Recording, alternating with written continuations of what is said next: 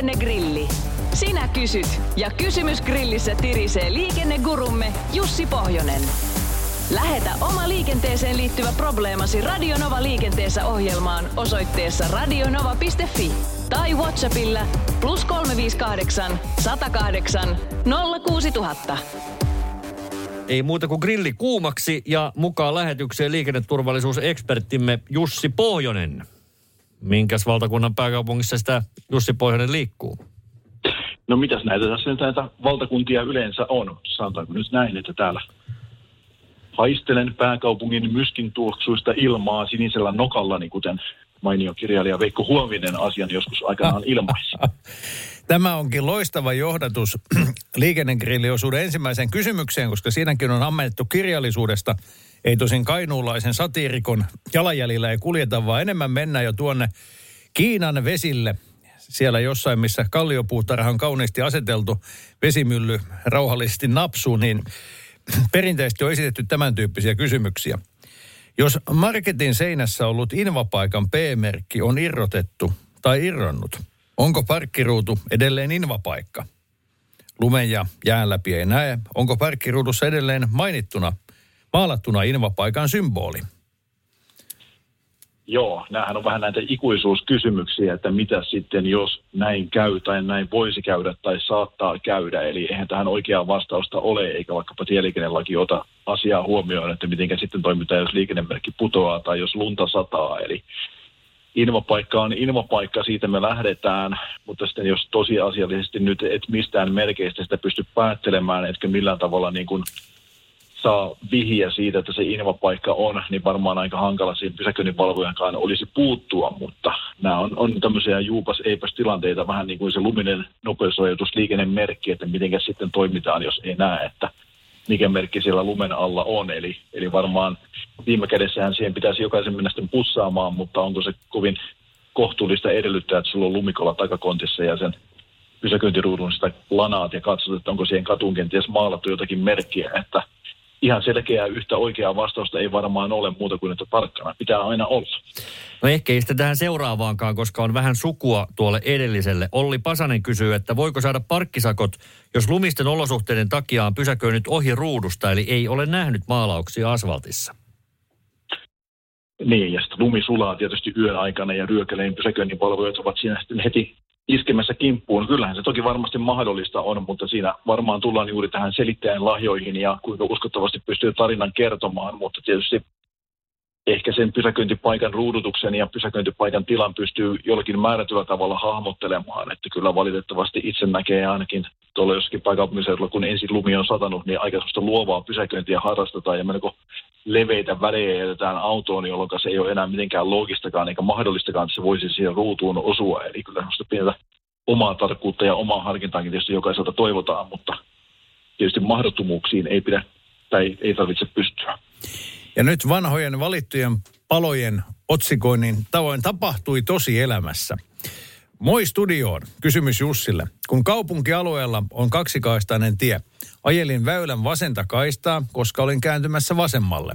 Oikealla puolella oli jono ja yhtäkkiä jonosta puikkasi eteen auto. Auto palasi oikealle kaistalle vähän matkan päästä. Kenen tulee väistää ja onko lain mukaista puikkia noin? Onneksi vauhtini oli matala ja pystyin väistämään, eli vetämään liinat kiinni. Mitään ei sattunut, mutta lähellä oli. Ja tämä sattui Helsingissä teollisuuskadulla. Liikenne on aivan hullua siellä. Yhdyn tähän viimeiseen lauseeseen. Sitä paljon ajavana kyllä olen huomannut, että siellä näkee kyllä monen näköisiä suorituksia, mutta tota, kyllähän kaistaa vaihtava, kaistan vaihtaja on se väistämisvelvollinen ja kaistaa ei tietenkään saa vaihtaa, jos se niin kuin ei voi vaarata tapahtua ja kenenkään toisen eteen ei saa vaihtaa.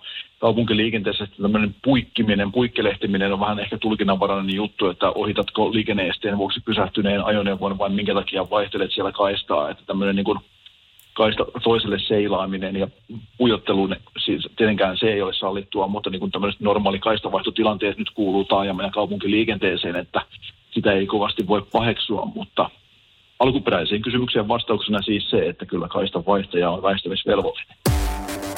Meillähän tuleekin nyt ensimmäinen kysymys puhelinlinjoja pitkin ja se on tämän kuuloinen. No Kaitsu, morjes. Moi moi. mulla olisi tuonne liikennegrilliin pieni kysymys ja ehdotus. Annappa tulla.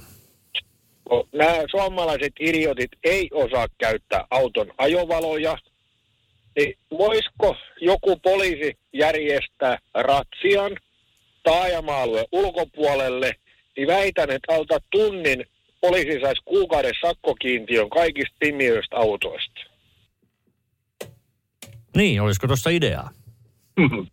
Niin, kyllähän tietysti valvovalle viranomaiselle eli poliisille kuuluu suuri vastuu tässä. Tai tietysti vastuu kuuluu näille autoilijoille itselleen, mutta totta kai itsekin vähän ehkä poliisillekin välillä terävämpää roolia kyllä kaipaisi tuossa hommassa, koska muutama viikko sitten, kun autoin tämän lähetyksen aikaan, niin itsekin äimistelin kyllä sitä, että kuinka oikeasti tämä valojen käyttö voi olla vähän semmoista toivotaan, toivotaan mallia ja silloin nyt ei ollut kysymys enää mistään päiväajovaloista tai niiden käyttämättömyydestä, vaan ihmettelin sitä, kun oli jo hämärää tai melkeinpä pimeää, niin siltikin niin kuin vielä ilman valoja osattiin ajaa, eikä niin kuin havahduttu siihen, että pitäisi jonkinnäköistä tuikkua laittaa autoon, että ehkä tämmöinen ryhtiliike niin olisi kohdallaan.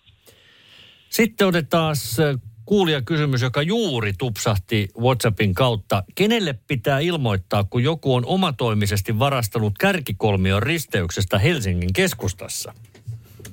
En tiedä, onko tämä hypoteettinen tapahtuma. Vaikuttaa siltä, että on oikeasti tapahtunut.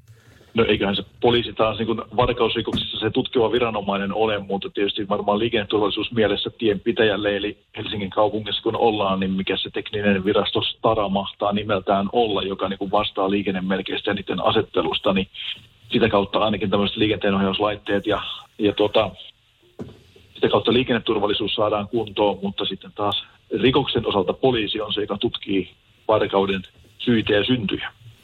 No niin. Tämä selvä. Ja vielä napataan yksi tästä tiskille. Jos parkkipaikalla kolahtaa, niin kumman vika se on? Sen, joka on peruuttamassa ruudusta pois vai se, joka ajaa samaan aikaan viereiseen tyhjään ruutuun?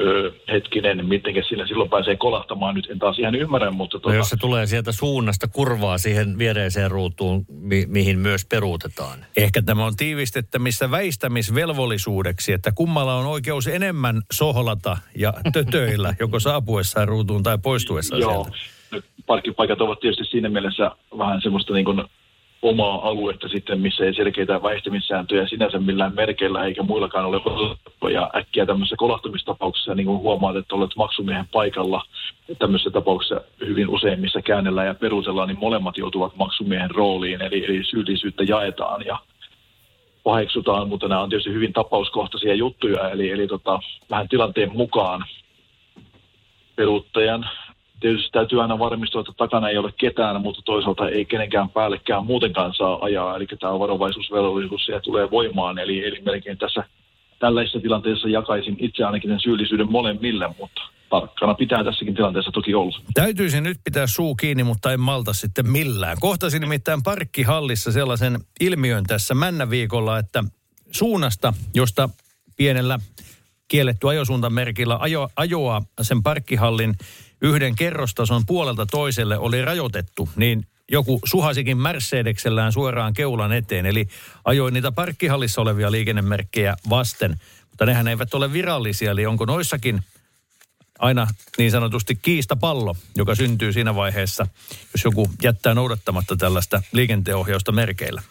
No kiistapallo varmaan pyörii kyllä joo vähän molempien jaloissa, mutta totta kai tämmöinen liikenteen ohjaus ja liikennemerkit ovat siinä mielessä aika selkeää kieltä ja, ja suomalaiset ollaan aika semmoisia kuitenkin niin kuin sääntöuskovaisia ja sääntöjä noudattavia ja jos joku rikkoo sääntöjä, niin hän yleensä on se syyllinen, että ei ne merkit totta kai mitenkään merkityksettömiä ole, kyllähän niillä niin kuin tämmöinen suunta annetaan ja jos joku nyt ihan selkeästi yleistunnettuja liikennemerkkejä sillä rikkoo, niin aika äkkiä varmaan löytää itsensä syyllisen penkiltä, mutta tuota, kuten sanottu, tarkkana pitää aina olla puolin ja toisin.